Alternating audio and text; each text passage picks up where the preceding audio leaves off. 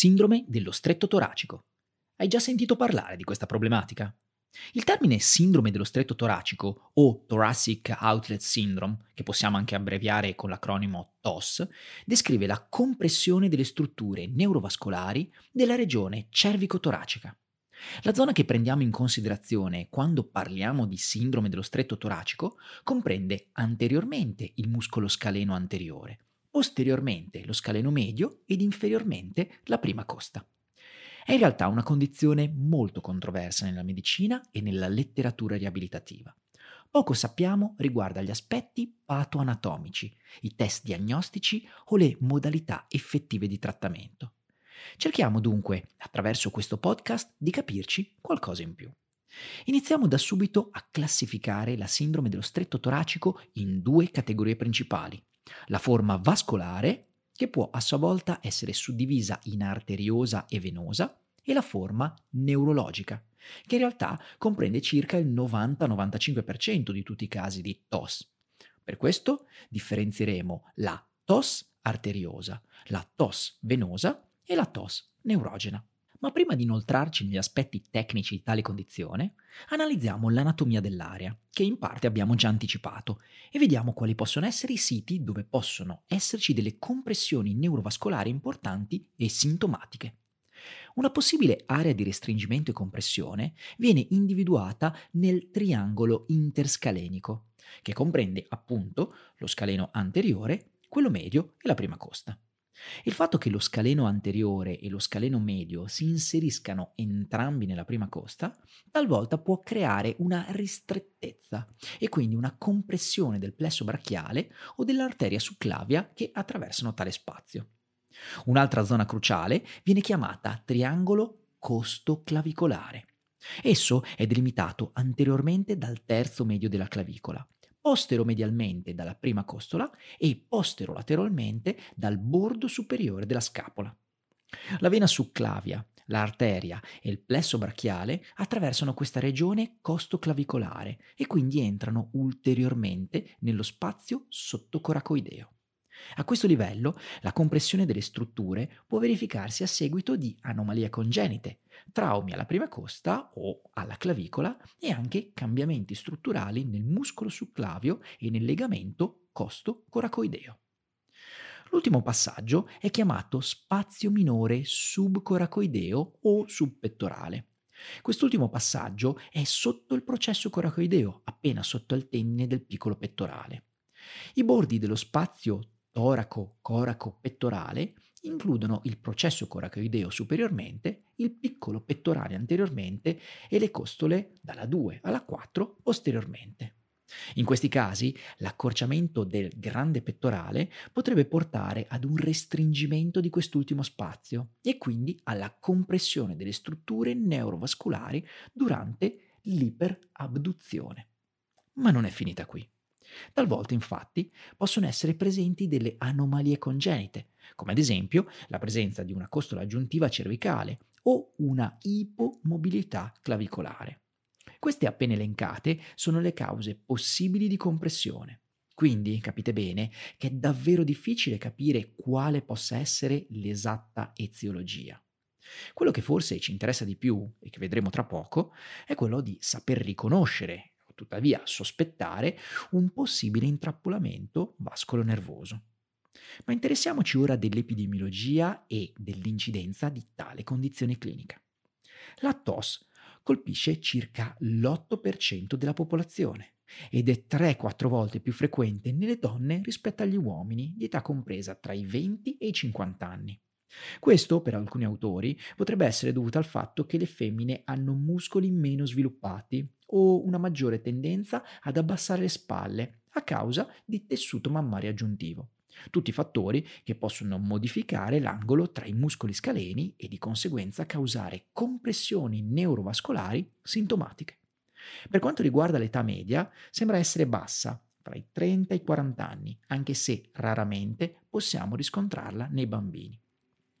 Ora passiamo alla fase forse più interessante, ovvero cerchiamo di capire qual è la presentazione clinica di un paziente in cui sospettiamo una sindrome dello stretto toracico. Sicuramente i segni e i sintomi della sindrome dello stretto toracico variano da paziente a paziente a causa della posizione e del coinvolgimento dei nervi o dei vasi. I sintomi solitamente vanno da dolore lieve ed alterazioni sensoriali, qualora sia la parte nervosa quella compromessa, fino ad arrivare a complicazioni vascolari anche gravi. Questo dolore è spesso diffuso nella zona del collo, del viso, della spalla e lungo il decorso del braccio. Talvolta può essere presente anche a livello occipitale o nella regione toracica. Al sintomo dolore possono essere aggiunte anche sensazioni di pesantezza della mano o del braccio, alterazione del colore della cute o della temperatura, dovute ovviamente ad una compromissione vascolare più che quella nervosa. La sintomatologia solitamente aumenta e peggiora quando il braccio viene sollevato e portato sopra la testa, ruotato esternamente. Quindi, all'anamnesi, possiamo chiedere al paziente se c'è un qualche gesto che peggiora i sintomi, quale ad esempio il servizio nel tennis, eh, dipingere un soffitto o cambiare una lampadina in alto oppure guidare. Siccome spesso è coinvolto il plesso brachiale e quindi le radici di C5, C6 e C7, il dolore si irradia nella parte laterale del collo, nella regione della clavicola e del pettorale. Se fosse un preciso nervo ad essere coinvolto, ad esempio il più frequente radiale, i sintomi sensitivi e motori seguiranno il decorso del nervo stesso. Se rimane coinvolto il plesso brachiale superiore, non è raro trovarsi di fronte a un paziente che lamenta anche mal di testa.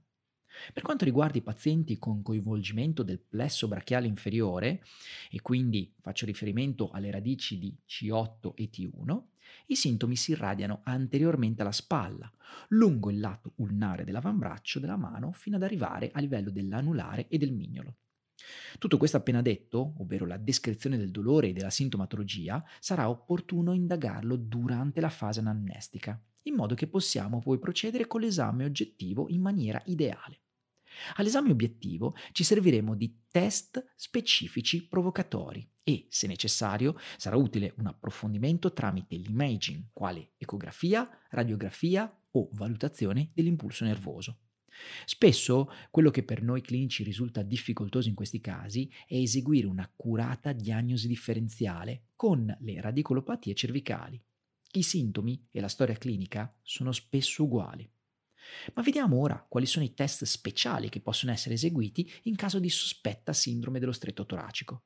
Ovviamente, non avendo un'affidabilità troppo elevata e significativa, sarà bene poterne eseguire più di uno per supporre tale condizione. Il primo test che vi presento è l'Elevated Arm Stress o ROS test. Il paziente ha le braccia ad un'abduzione di 90 gradi e in extra rotazione. A questo punto il paziente apre e chiude le dita. Se i sintomi della TOS si riproducono entro 90 secondi, il test viene considerato positivo. Il secondo, forse più conosciuto, è l'Hudson's test. Al paziente viene chiesto di ruotare la testa e sollevare il mento verso il lato colpito. Se il battito radiale sul lato doloroso si assenta o diminuisce, il test è positivo. Questo dimostra che la componente vascolare del fascio neurovascolare è compressa dal muscolo scaleno o dalla costola cervicale. Il terzo è il right test. Il braccio del paziente è iperaddotto. Se c'è una diminuzione o assenza di un polso su un lato, il test è positivo, mostrando che l'arteria ascellare è compressa dal muscolo pettorale minore o dal processo coracoideo a causa dello stiramento del fascio neurovascolare. Un altro è il Syriax Release Test. Il paziente è seduto in piedi. L'esaminatore sta dietro al paziente e afferra gli avambracci, tenendo i gomiti a 90 gradi di flessione, con avambracci e polsi in posizione neutra. Quindi si appoggia posteriormente al tronco del paziente e solleva passivamente il cingolo scapolare. Questa posizione viene mantenuta per un massimo di 3 minuti. Il test è positivo quando si verificano parestesia, intorpidimento o riproduzione dei sintomi. Poi abbiamo il test di pressione sovraclaveare. Il paziente è seduto con le braccia a lato. L'esaminatore posiziona le dita sul trapezio superiore e il pollice sul muscolo scaleno anteriore, vicino alla prima costola. Quindi L'esaminatore stringe le dita e il pollice insieme per 30 secondi. Se c'è una riproduzione del dolore o della parestesia, il test è positivo. Questo dimostra una compromissione del plesso brachiale da parte del triangolo interscalenico. Un altro test molto conosciuto è la rotazione cervicale con flessione laterale. Il test viene eseguito con il paziente seduto. Il rachide cervicale viene ruotato passivamente verso il lato colpito e al massimo dell'escursione articolare. Mantenendo questa posizione, a questo punto la colonna cervicale viene inclinata lateralmente e delicatamente il più possibile spostando l'orecchio verso il petto. Il test è considerato positivo quando il movimento di flessione laterale è bloccato.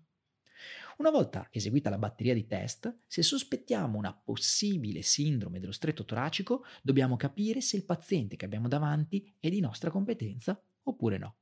Sarà opportuno quindi eseguire sempre l'esame neurologico di base, poiché se abbiamo una forte compromissione della forza, della sensibilità o dei riflessi, probabilmente quel paziente necessiterà di una visita specialistica. Ma adesso parliamo di come può essere trattato un paziente del genere. Sicuramente la gestione conservativa è la prima strategia di trattamento per i pazienti con TOS.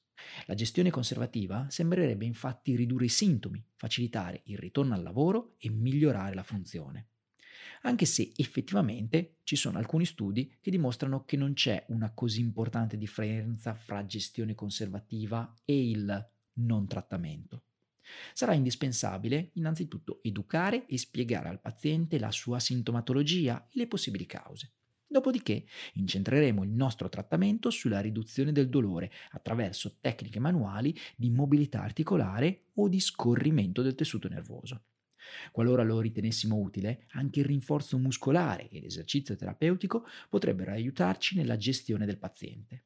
Se la sintomatologia non tende a migliorare entro tre mesi o il paziente avverte un peggioramento, sarà opportuno eseguire il referral verso lo specialista di riferimento, che, valutata globalmente la situazione, deciderà se somministrare una terapia sintomatica farmacologica o, laddove ci siano i presupposti, agire per via chirurgica.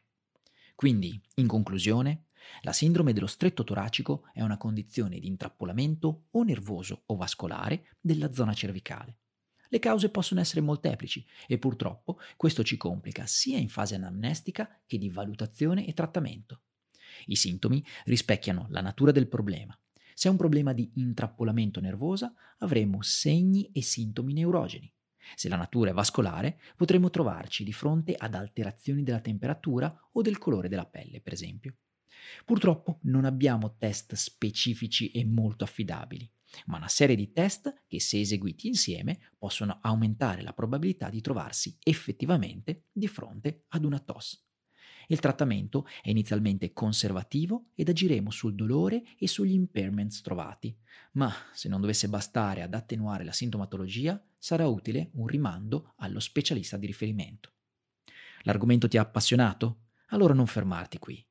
Su Streamed puoi trovare una quantità incredibile di videocorsi e riviste dedicate alle problematiche muscoloscheletriche.